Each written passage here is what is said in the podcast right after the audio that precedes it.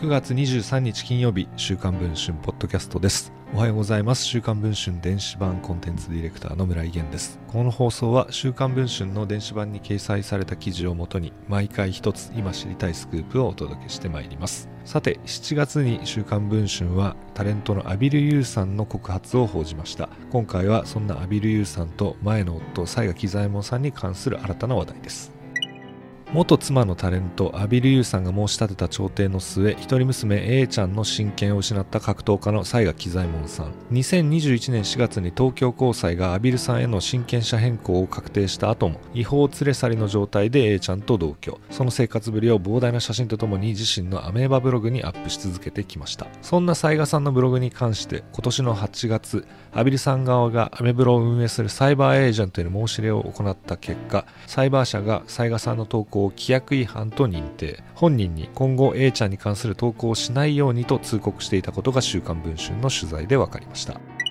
アビルさんとサイガさんは2014年に結婚。翌年に A ちゃんが生まれましたが2019年に離婚。当初はサイガさんが親権を持ちました。しかし離婚の直後にアビルさんが A ちゃんの親権者変更を求める調停を提起し2021年4月雑賀さんからアビルさんへの親権者変更が確定しました。ところが雑賀さんが引き渡しに抵抗し現在に至るまで実効支配する形で A ちゃんとの同居を続けています。ところが今年9月2日を最後に A ちゃんの写真が突如雑賀さんのブログから消滅。A ちゃんの名前やあだ名に加え娘などの表記も使用されなくなっています。実はその裏でアビルさん側から申し立てがあったといいます。サイバー社の関係者によるとサイバー社は雑賀さんの投稿を規約違反と認定。プラットフォームとして放置するわけにはいかずメールと対面で通告したといいます。それを受け雑賀さんは9月7日に更新したブログで昨日からブログがいろいろ制限がかかってしまったから家族のこととか書きにくいなどと綴っていました。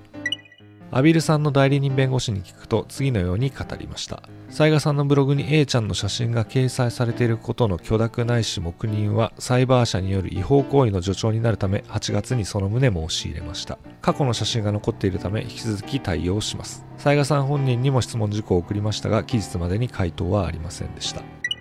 雑賀さんのブログの何が問題だったのでしょうか？現在配信中の週刊文春の電子版では弁護士が指摘する雑賀さんのブログの問題点雑賀さんに浮上したある法律違反の疑惑そして A ちゃんのブログ使用禁止に追い込まれた雑賀さんが新たに使い始めた隠語などを報じています。電子版の記事の方もぜひチェックをしていただければと思います。ということで本日の週刊文春ポッドキャストこの辺りで放送を終わりたいと思います。また次の放送を楽しみにお待ちください。